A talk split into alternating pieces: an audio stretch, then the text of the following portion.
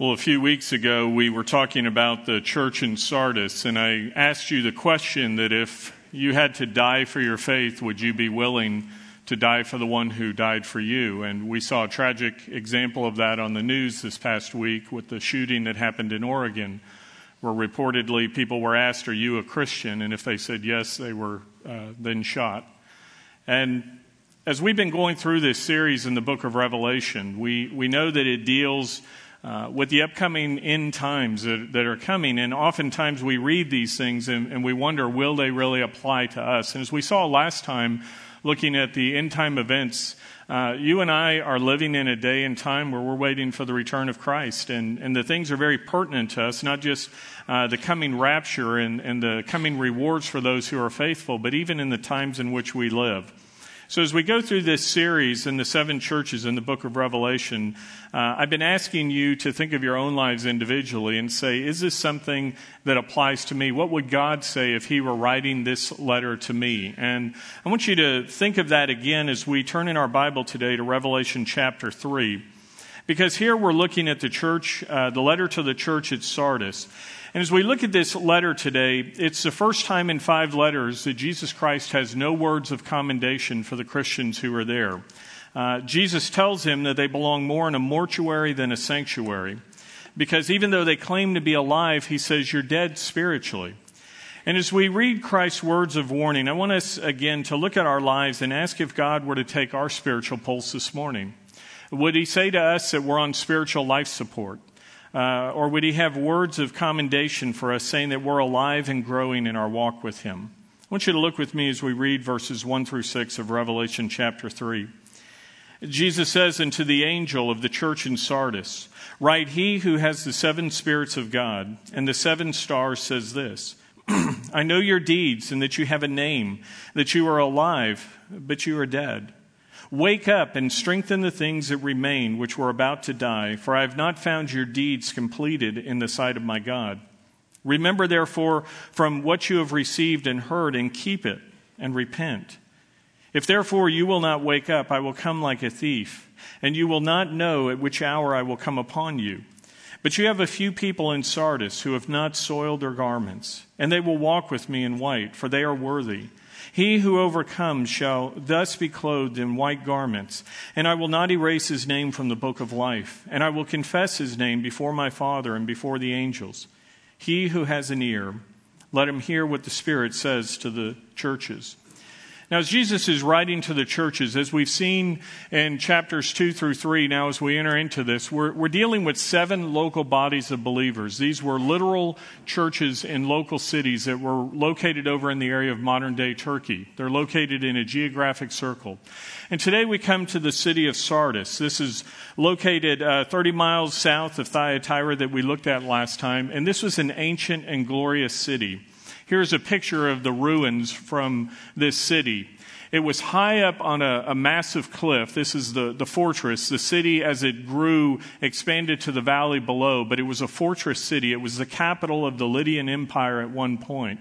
And so it was a glorious city. There was a, a river that went around the base of the city called the Pactolus River, and it not only served as a natural moat to help protect this uh, city and fortress, but it was also a source of great wealth. It, it had gold in it and those in Sardis minted the gold. And they were the first to invent what we would term modern money as they uh, minted coins. The city was also known for the wool and the textiles uh, that were produced there. Another thing that Sardis was known for was death not just in terms of the spiritual death as we read, but there's a cemetery there called the necropolis. It means the city of the dead. And there are, there are all these burial mounds. So from a distance, it looks like the skyline of a city, which is why it's called the city of the dead. Now, as Jesus talks to them, he says that you're, you're spiritually dead. And death is defined by when the spirit leaves our body. And as Jesus writes to this dying church, he reminds them of the life that they could have. He speaks of the seven spirits of God. Now, the number seven in Scripture is, is used in terms of perfection and fullness. Threes and sevens are numbers often associated with God. You think of the number of perfection as 777. Now, when we think of the Spirit of God, uh, we're, we're dealing with the Holy Spirit. In Revelation 4 or 5, he speaks of the uh, seven lamps of fire. And then in Revelation 5 6, he describes the seven eyes, the all seeing eyes of God. In Isaiah chapter 11, we find the Messiah uh, mentioned being full of the Holy Spirit. And these are the names that are used of the Spirit of God the Lord, wisdom, understanding, counsel, strength, knowledge, in the fear of the Lord. So as we're looking at this, Christ is also described as holding the seven stars. In Revelation 1:20, he says the seven stars are the angels of the seven churches. And you'll recall as we've gone through this city that we've seen the Greek word for angel, angelos, uh, speaks of a messenger. And it can speak of a angelic messenger, as we often think of, like Gabriel, who came and announced to Mary the birth of the coming uh, Savior, Jesus Christ. But it is also used of human messengers. And this is, as God writes to the, the messenger of each church, we've seen that this is the, the pastor or the teaching elder of each of these local bodies. They were receiving this letter that was sent through the Apostle John, who was writing, as you'll recall, from exile on the Isle of Patmos.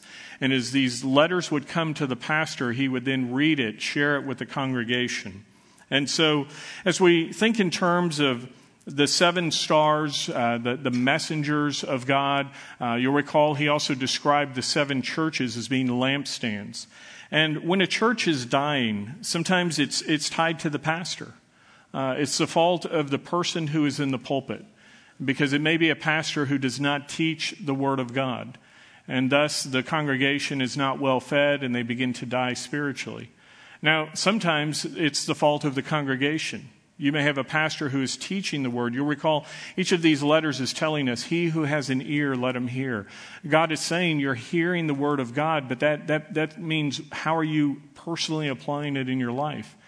And so sometimes the church is dying because people are not open to receiving and living out the truth. And what God says is whether it's the case of the pastor or the people in the pews, uh, either way, God says when a church turns from Him, he can, he can remove that church. He can remove the pastor out of the pulpit as He removes that messenger, or He can remove the lampstand uh, and just shut down the entire local body uh, as we saw in Revelation 2 5, where he warns he will come and remove their lampstand. Now, as Jesus speaks to this church at Sardis, he says in Revelation 3 1, I know your deeds, that you have a name. This means a reputation. He says, You have a, a reputation that you are alive, but you are dead. In, in the past, Sardis, as I told you, was a royal city. It was the capital of the Lydian Empire. They were uh, the significant city in the, in the region. But Rome, you'll recall at this point in 90 AD, as these letters have been written, has taken over. And they've set up a regional capital. It's not uh, Sardis. This is a city that has gone into decline. And so, um, and, and this had been happening before 90 AD. In 29 AD, though they applied to the Roman Senate to allow them to build a temple to Caesar to be the place of emperor worship. But uh, the emperor decided Sardis had declined in significance and they were not worthy to have a temple there.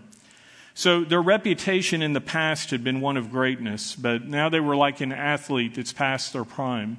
And all they could do was remember the glory days and point back to how great they used to be. And the church there was like that. He says, You had a name, a reputation from the past, uh, but now you're seen as being dead. Wayside Chapel is 55 years old. And as you think about a church being 55 years old, for some that doesn't seem very long, but statistically, the average church uh, peaks and begins to go into a period of steep decline, if not death, at 30 years of age. So for Wayside to be almost double the statistical average of the death or decline of a church is very significant. Uh, when we look at Wayside Chapel today, we're not a church that is preparing for a burial. In fact, what we are having to deal with is accommodating growth. Now, if you're visiting today, you're looking around saying, Yeah, but I see empty seats. Well, if you come at the 11 o'clock service, this place is overflowing. And if you come during the midweek, this place is overflowing. And this is a very significant size congregation. The average church in America is about 100 people. And so you can walk into a church uh, like this and, and just think this is the normal uh, church in America, but it's not. And so, as we look at Wayside today, I share all this to say that we, we can be a church that is in danger, just like those in Sardis, that look around and say, hey, we're doing great. Or to look back on our glory days and say, you know, we've, we are a church with a name. We're known in the city and we're known around the world uh, for our involvement in evangelism and missions and other things. But what God says to us is uh, we're not to rest on our past glory. And as I think in terms of Wayside Chapel, what is it that keeps us going and growing? I believe it's tied to our vision statement. Our vision says that Wayside Chapel is a community rooted in the Word, reaching out to the world, reproducing Christ followers. And as you look at this, the first part of our, our vision is to be a community. And that's where we create a community here within the doors of Wayside in order to reach out to the community. And as I think in terms of what a community looks like, I was reminded of that yet again before the service. Uh, I told Pastor Rick, I said, there, there are walking miracles among us this morning. I see Leonard and Carol Zittel. I see uh, Glenn and Emerlyn Schaefer. I see Jack Bigby. I could go around the room and talk about those who are, are battling uh, life uh, diseases that doctors even are saying the only reason you're still here uh, is because people are praying for you. And it is this community that is supporting and, and reaching out uh, to one another and, and doing this. It's what happened yesterday, as Pastor Rick was saying, we had our, our day of service. And we reached out into the community around us, serving various uh, places in this city and individuals in our uh, community is there were work teams that went to homes of widows to help them with things. We were in the commons of Castle Hills. It was what happened on Friday night. Many of you are not even aware we hosted uh, the sheriff's chaplain dinner here in our city. Uh, Sheriff Susan Pamerleau was here uh, with 40 plus chaplains for the sheriff's department and their spouses. And Wayside hosted a dinner just to thank those pastors that are ministering to the officers of the Bexar County Sheriff's Department. And these are just many things that we are doing in the, the city as we're reaching into the community. And these are some of the things that, that give us the opportunity to be a lighthouse in this city. We're rooted in the Word, and that's a dual meaning. What it means is we want to lead people to a relationship with the living Word, Jesus Christ. Uh, we want people to know the one who is called in John 1 1, it says, In the beginning was the Word, and the Word was with God, and the Word was God. And so we want to see people come to a personal relationship with Jesus Christ. And there is not uh, a week that goes by on average that we don't see somebody come to Christ in our services, in a midweek activity, uh, through other avenues of this church, outreaches that we're doing.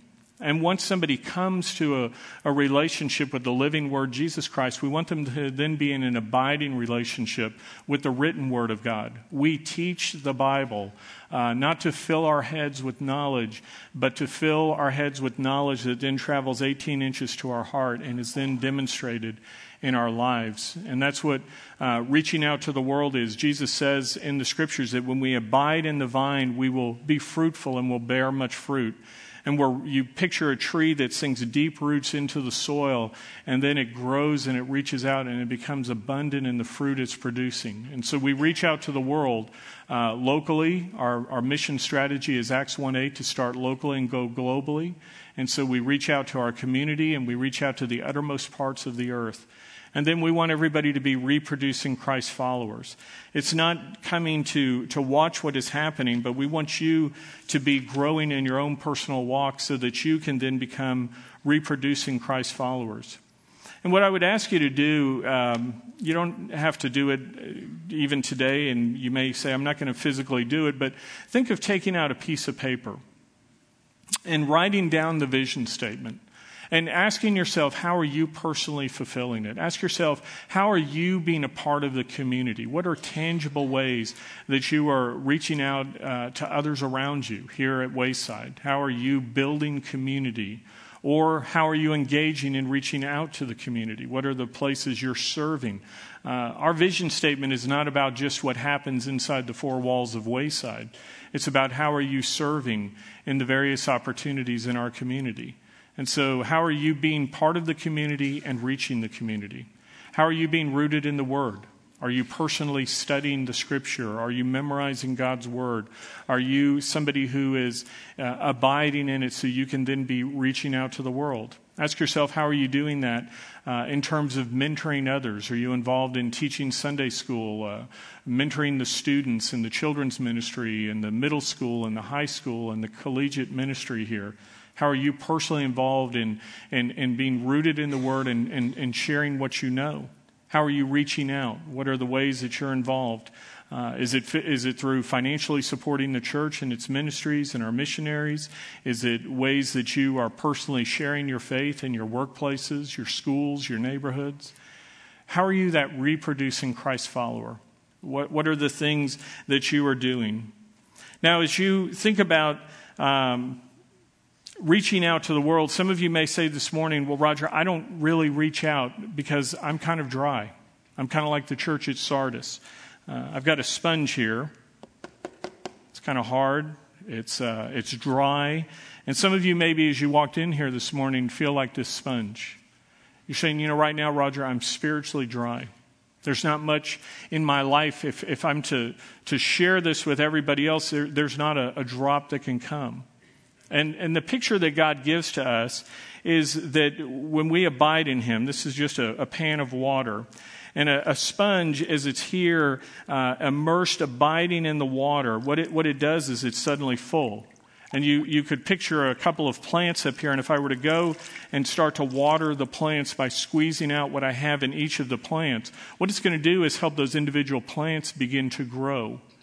And, and by squeezing out the water, uh, in those other plants, you know what else it does for me? If you picture your life as being this sponge, if, if you squeeze out a sponge, uh, it's now receptive to once again receive more water.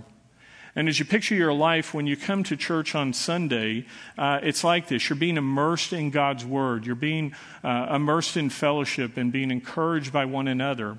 And what God says to us is He wants us to be like this sponge where we are abiding in His Word, where we're growing. Now, the problem with a sponge, as you know, is if, if you were to soak everything up and then just sit, think of a sponge you maybe have had in your kitchen that you've used. And say you soak up a mess in the kitchen, you set it aside, you don't rinse it out and squeeze it out and do things. What happens to that sponge? Yeah, it stinks, somebody said. and, and that's the picture of what can happen to us as believers. Uh, you've heard me talk about God doesn't want us to sit, soak, and sour. And it's very easy for Christians sometimes to get big headed in the Word, to fill up on knowledge and become very proud. And what God says is, I didn't fill you up in order to sit, soak, and sour. I filled you up to go around and distribute what I've taught you, what you know, to be a light in the community, to be those who are sharing uh, what you have among other people. Uh, another way to think in terms of this is uh, imagine that you're in the grocery store and you go to buy bread. Now, as you walk up to the shelf, uh, if you're like me, you kind of uh, start looking at the dates. People squeeze. The, you see all kinds of people. Some people abuse the bread. You know, they just kind of, how soft is it? And but if you go to the grocery store, do you look for the hardest, stalest, most moldy uh, loaf of bread? Is that what you're looking to buy? No. We want, we want something that is fresh.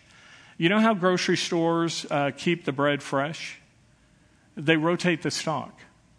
You see, what they do is they stock the shelves, and then they want people to come in and buy it. But if bread hasn't been bought, uh, they will even come in and take the old bread off to put new bread on. And again, as you think in terms of your life spiritually, sometimes what God says to us is we, we need to be rotating the stock. Because when you come in here on a Sunday, you're getting fed, you're getting filled up with God's Word. But the question I have for you is how often are you then distributing it to others? How often are you rotating the stock? You see, one of the things that, that forces me to continue to, to stay fresh in God's Word or to grow are the questions that are asked. When you teach the Bible, people will come with additional questions. And, and it forces you sometimes to go back and say, That's a great question. I need to do a little more research. Or if you know, if you're in a mentoring relationship and you're saying, This person is hungry to grow and they're going to be kind of pushing me because I know each week I better come with new uh, information to share with them, uh, it's going to help you to grow as you're rotating the stock. So if you find that your, your faith has grown stale and stagnant, ask yourself if you've been squeezing out the sponge or rotating the stock in your own life. Now, if you feel like you've just been sitting here in the pews and that you're stale and stagnant, I, have got good news for you. It doesn't have to be a terminal condition. I want to share with you a letter that I received from a, a lady in our church. She said, Dear Pastor Roger, I'm writing to let you know of something exciting that happened to me. In the past, when you preached, you would tell us to tell someone what God did when the Father sent Jesus to die on the cross. She says, I would feel convicted. I would say, I need to do that but then I wouldn't follow through. And some of you are thinking, is he reading my mail? Um, she goes, A few weeks later, you would say it again. And I would again feel convicted that God wants me to do it, but then I would forget. I would come again and you would ask again, Are you sharing your faith? To quit feeling guilty, I finally did it to get it over with. now, that's the kind of response that just warms a pastor's heart. Uh, but listen what happened when she did. When I did, the other lady I told prayed to make Jesus her Savior. Keep telling us what God wants us to do. Now I want to do it again. I only wish I had started before I turned 67. Now I don't have as much time to tell other people. Some of you may be sitting here this morning saying, I'm too old to get in the game. No, you're not. And some of you may be sitting here saying, I don't know what to say. If you can say to somebody, I read about you in the Bible today, their natural response to you is going to be, Well, what did you read? If I walked up to you and said, I read about you in the Bible, aren't you going to want to know what I read? And I just take people to John 3:16.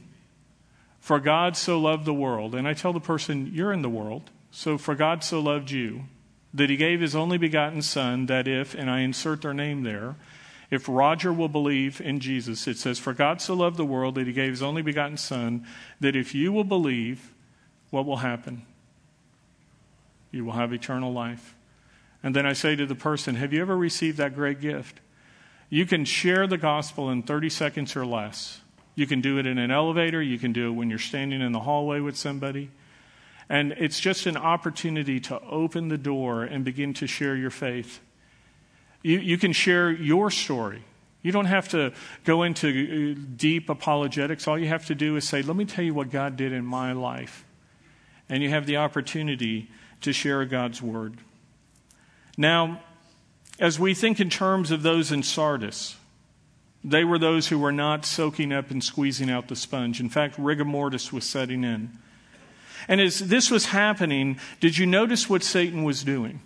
What was Satan doing to the church in Sardis? Did Jesus say they were undergoing persecution and suffering like several of the other churches we've previously seen? No. It says Satan was doing nothing. Have you ever heard the saying, it's best to let sleeping dogs lie? Because when you go and you poke a sleeping dog, what can happen? It can bite you, it can become a problem. And Satan was very content to leave the church in Sardis alone. He said, You guys are sleeping. You're not impacting the territory. You're not a threat to me. So I'm just going to leave y'all alone. And God says to those in Sardis, I want you to wake up. There was a pastor who was being examined by his doctor one day. And, and the, the doctor said to him, Do you talk in your sleep? And the pastor said, No, but I do a lot of talking in other people's sleep. One, one of the theme verses for pastors is Mark 14 37. Could you not stay awake for one hour? We, we want to put that across the front of a church. You know, when you're preaching, sometimes you look out and you see people are sleeping, and that's okay, as long as you don't snore and disturb the people around you. If you've had a hard week and this is your recoup time. But what Jesus says to those in Sardis is, wake up. Jesus says in Revelation 3 2, wake up and strengthen the things that remain, which were about to die. For I have not found your deeds completed in the sight of my God. As he looked at the church there, remember they were a church that had a reputation, a name. They used to be vibrant, they used to be impacting the territory. And what Jesus says to them is, you, you have the ability to, to change that. The word repent is used. Repent means where we stop, we turn around, and we go back in the other direction. Now, as Jesus writes these words to the church in Sardis and he tells them to wake up, it would have sent chills down the spine of the people in Sardis. Because you'll remember what Sardis looked like. Sardis was this impenetrable fortress high up on a mountain. It was, it was impossible to get in and defeat, and yet history tells us that the city of Sardis fell twice. And the way that the city of Sardis fell the first time was in 549 BC when King Cyrus of Persia was coming to try to conquer the Lydian Empire. And as he laid siege to the city, he couldn't get into it. And he promised riches to anyone in his army who could get inside the city and help it be conquered. And one night there was a soldier in Cyrus' army by the name of Herodias. He, he saw, he was on the night watch and he was looking up and he saw a Lydian soldier who was high up on the battlements. And this soldier, uh, for whatever reason, whether he got sleepy or he was looking over the edge of the cliff, his helmet fell off and his helmet tumbled all the way down that cliff to the base. And this soldier in Cyrus' army simply stayed in the shadows and watched what happened. And after a while, this Lydian soldier's looking around and probably fearing the, the reprimand he would have for losing a piece of his, his equipment, he climbed over the wall of the city and he picked his way down the cliffs in a secret path that was there. And as he got to the bottom, he picked up his helmet and he walked back up the side of the cliff and climbed back over the wall of the city. The next night, this soldier Herodias had gathered together a, a, small group of soldiers and he led them up this secret path. And when they got to the walls of the city, they found them unguarded. And they w- climbed over the wall, they opened the gates, and the army was able to come in and defeat the city at night while everyone was sleeping. A similar thing happened 200 years later when Sardis fell again while they were sleeping. And so, as they received this letter saying, Wake up, you're in danger of dying, it was something that spoke directly to the culture of that city. God says to those in Sardis, as well as us today who may be complacent in our Christianity, we need to wake up. We need to be aware of what can happen if we are spiritually complacent, if we're sleeping.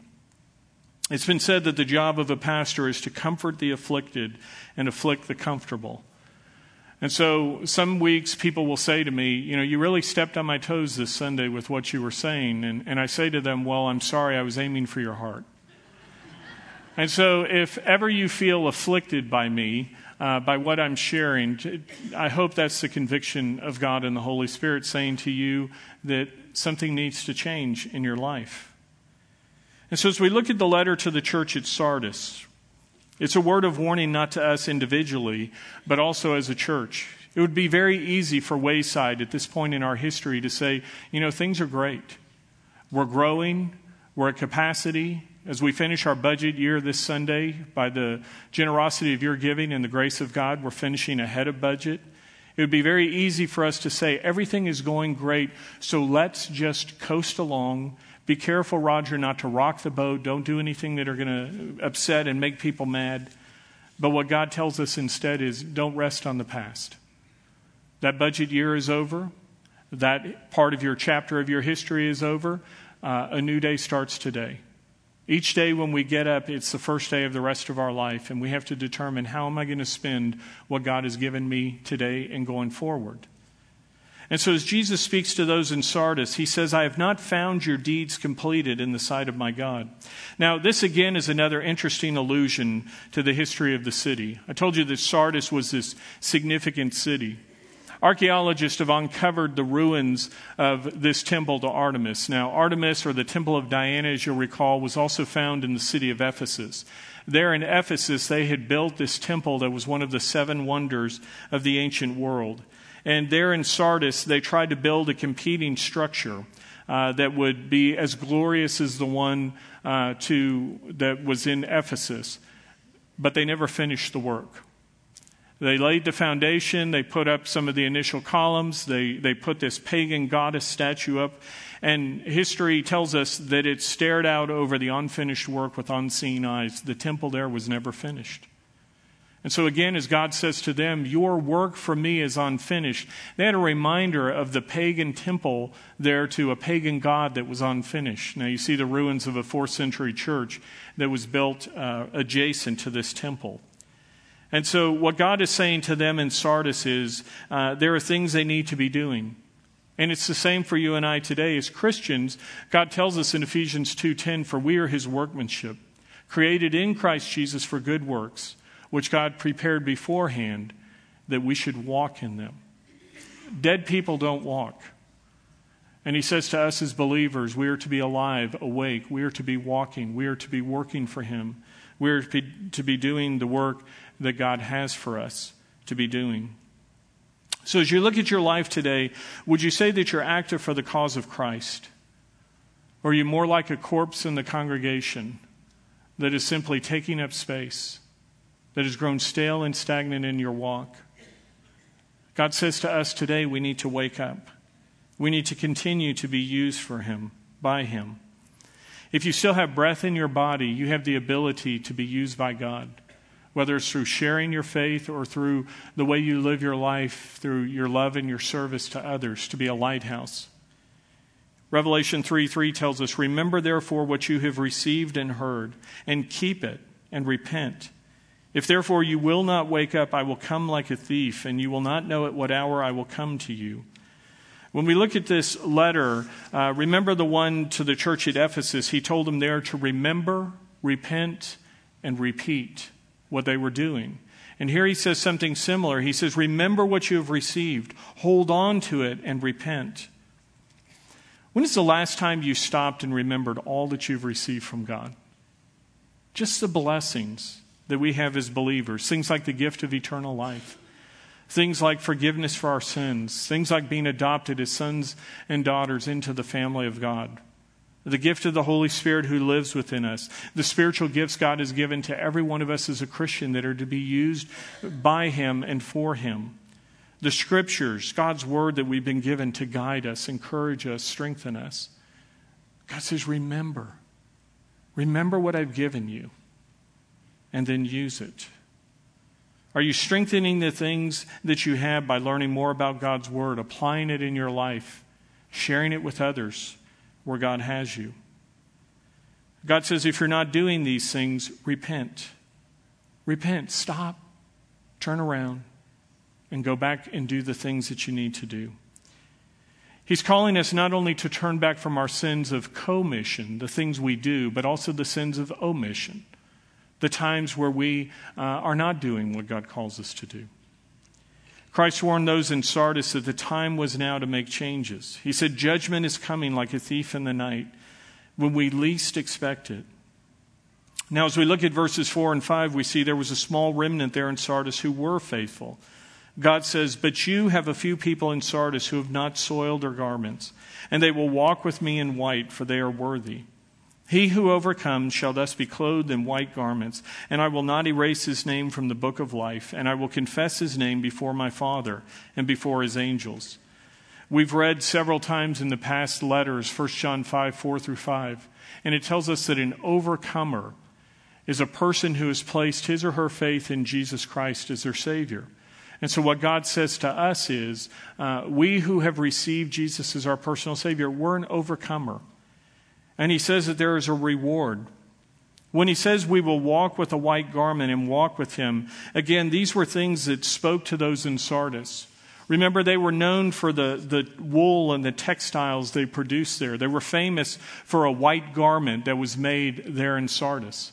And there was something called the Roman Day of Triumph. It was a national holiday where everyone who was a citizen of Rome would put on their white toga and they would go out to a parade, and the, the conquering general of the area would come, and a select few were given the privilege of parading with him through the streets uh, to, to show that they were part of the victory that had occurred. And this is an image of something we saw earlier when we looked at the end time events. You'll recall that we saw that Jesus Christ is going to return. There will be a, a, day of triumph, so to speak, when Jesus Christ, the conquering general, returns at his second coming, we saw in Revelation 19:14 it says in the armies which are in heaven clothed in fine linen white and clean were following him on white horses. Our white robes are not from Sardis. Our white robes will be from Revelation 7:14 where it says that they have been whitened by being washed in the blood of the lamb. When Jesus Christ died to pay the penalty of death for our sins, he washed away our sins. We sing about how our sins were like scarlet, but now they've been made white as snow. We will wear white garments as believers who will return with Christ. It will be a day of triumph as we return from heaven to earth for the millennial kingdom that we talked about previously. In Revelation 3 5, Jesus mentions another promise. He says, And I will not erase his name from the book of life, and I will confess his name before my Father and before his angels. In ancient Asiatic towns like Sardis, they, they had a book in the city hall, so to speak. And everybody who was born in that city, their name was physically recorded in the book. It showed their citizenship in that, in that city. And there was one of two ways that your name would be removed from the book. One is if you committed a crime, you were convicted of a crime, your citizenship was removed, you were erased out of the book. You had dishonored the city, you were, you were removed from it. The other way was when you died physically. It was a record of the city, and they would remove your name when you died. Now, your name could remain in the book for, for perpetuity if you had done some noble or significant deed. They would overlay your name in gold or they would circle it, and it would, it would never be erased from the book. And in the Bible, we're told that there is a Lamb's book of life. That when we are a believer in Jesus Christ, our name is recorded in God's heavenly book. And God tells us our name will never be erased from the book. Even when we sin, God does not remove our name. Even when we die physically, God does not remove our name. That's when we have our promotion, when we uh, enter into our eternal uh, state where we will be with God forever. In Revelation 3 5, Jesus says, Our name will never be erased. He uses the Greek words me genoita. He says, ou me. He uses a double negative. And that literally means never, ever. God will never, ever erase your name or my name as a Christian from the book of life. We see that in Romans 8 1, where it says, There is therefore now no condemnation for those who are in Christ Jesus. Read down to the end of Romans chapter 8. You get to Romans 8 38 and 39, and it gives a whole list of things neither death, nor life, nor angels, nor principalities, nor height, nor depth. It says, nor any other created thing will ever be able to remove us from the love of God. The love of God is described for us in Romans, uh, I'm sorry, in John 10 28 through 29. Jesus says, And I give eternal life to them, and they will never perish, and no one will snatch them out of my hand. My Father who has given them to me is greater than all, and no one is able to snatch them out of the Father's hand. You can picture the nail scarred hand of Jesus Christ, and when you place your faith in Jesus, you are placed in his hand. And Jesus says, I close my hand around you. And then God the Father closes his hand around, and he says, No one can take you out of my hand. Remember, the end of Romans says, nor any created thing. That means you and I who are created, we can't even crawl out of God's hand. He says, I paid too high a price for you. I will never, ever let you go. John 5:24 tells us that when we come to faith in Christ it says we have passed out of death into life. And the form of the Greek verb there is a one-time action. It means we have gone from death to life and we can never again go back. You cannot lose your salvation. Once you are saved, placing your faith in Jesus, you are saved for eternity. Now, as we talked about in a previous sermon, we can lose our rewards but we cannot lose our citizenship in heaven. Now, in contrast to the Christian who has the assurance that he or she will be home with the Lord in heaven, the Bible says the unbeliever, those who have not come to faith in Jesus Christ, he says their name is not in the book of life. In fact, in Revelation 20:15 it tells us, and if anyone's name was not found written in the book of life, he was thrown into the lake of fire. That's hell. Jesus says for the believer in Revelation 3 5, I will confess his name before my Father and before his angels. The, the Greek word that is used means to acknowledge before the courts. When he says, I will confess your name, he says, I will acknowledge you before the courts. And this speaks of a heavenly trial uh, that could take place. And it says, our legal standing before God is that the penalty has been paid in full. We're about to come to the communion table, and as we do, we're reminded of how our legal standing was paid for. We find it in 1 John 2 2, where it says, And he himself, this is speaking of Jesus Christ, is the propitiation for our sins, and not for ours only, but also for all who believe. When it says that God is the propitiation for our faith, that's a big word. It's a fancy word, and it's a beautiful word. Because the word propitiation means to not only pay the legal penalty that was due, the Bible tells us, for the wages of sin is death. That is a legal penalty owed. We are separated from God for all eternity because, as sinners, our sin separates us from God. And the way that the sin has to be paid for is through blood. The book of Hebrews says, without the shedding of blood, there can be no forgiveness for sins. And Jesus Christ came and he took our place. He paid our penalty of death. Now, in legal terms, that's called expiation. When you expiate a, a, penalty, it means you meet the legal requirement for the payment. But it doesn't remove the wrath, it simply satisfies the legal penalty. Propitiation means that you have satisfied the wrath that goes with it. Imagine a factory worker who is injured. And this person, because of the negligence of the company, the machine malfunctioned and they were hurt. And a trial is found that the company was guilty of not maintaining the equipment. And so they say there are millions of dollars in penalty that have to be paid for uh, your negligence. That's expiation. The company can expiate the penalty, pay the fine. But the injured worker, when he or she is at home, every time they hear the name of the company, every time they see a product made by it, they feel this wrath because they're now mangled for life. Propitiation means the wrath is removed, the ill feelings are gone. There is no longer a brokenness in the relationship. When Jesus Christ came and he died for us, he paid the penalty, the penalty of death that was owed but he went beyond meeting the legal requirement. God doesn't say to us when we get home to heaven, go sit in the corner and be quiet. You're lucky you're here. I don't want to even look at you. What he says is, You're my son. You're my daughter. Welcome home. Jesus has propitiated our sin. He has paid the penalty. He has removed not only the obligation, but also the wrath. That's what we're reminded of as we come to the table today. The piece of bread you're about to receive represents the body of Christ. The, the body that was given to Jesus who went to the cross as he allowed himself to be nailed up there to be the payment for our penalty. The cup you're going to hold represents his blood, his blood that was shed again to wash away our sins, to propitiate, to pay the penalty. But it represents more than that. It represents the restoration of our relationship. So if you're here today and you've never come to faith in Jesus Christ, if you've never accepted him as your Savior, I invite you today to take the cup, to take the bread as it's passed, and to hold on to those and say, God, I'm a sinner and I recognize I need you. I need you to be my Savior, to pay my penalty of death, to cover that chasm of sin, that separation from me to you through my sin. Thank you, Jesus, for dying for me. Today, God, I'm a part of your family. I'm your son, I'm your daughter, welcomed home into heaven because of what my Savior Jesus did.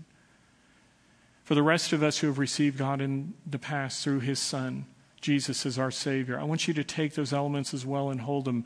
And as you do, I want you to say to, to God, Thank you. Thank you for not only paying the penalty, but thank you for restoring my relationship with you. Take this time now as the elements are passed to, to confess your sins to God, to use this as a time of thanksgiving. This is an open table. All who are believers in Jesus Christ are welcome to partake. Men, will you serve us, please?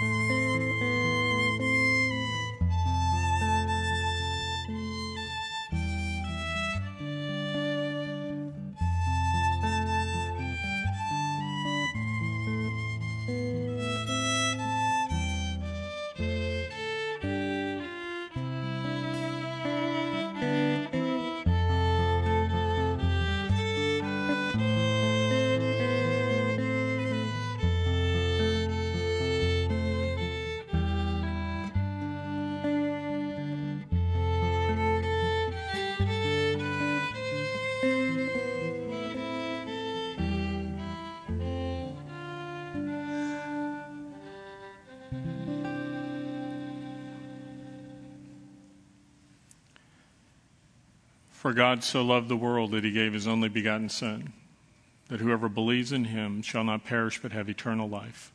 The body of Christ, eat it in remembrance of him.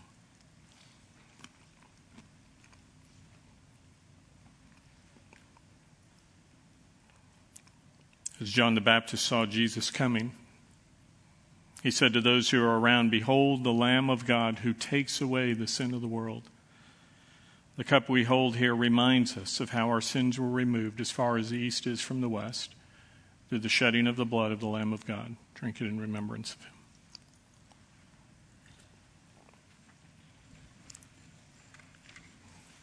You join me, please, as we close in prayer.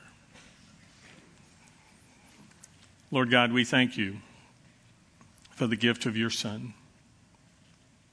Your Son that demonstrated your great love for us as Romans 5 8 says, that while we were still sinners, Christ died for us.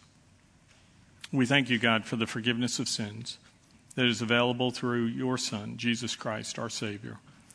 May we who have received that great gift of life and grace go into the world and share it with the world who needs to know that there is hope, there is healing, there is a future that comes through the Lord of life, Jesus. So may we be faithful witnesses to go out of here and into the world and share that good news. We pray this in the name of our precious Savior, Jesus Christ. Amen. Go in peace to love and serve the Lord.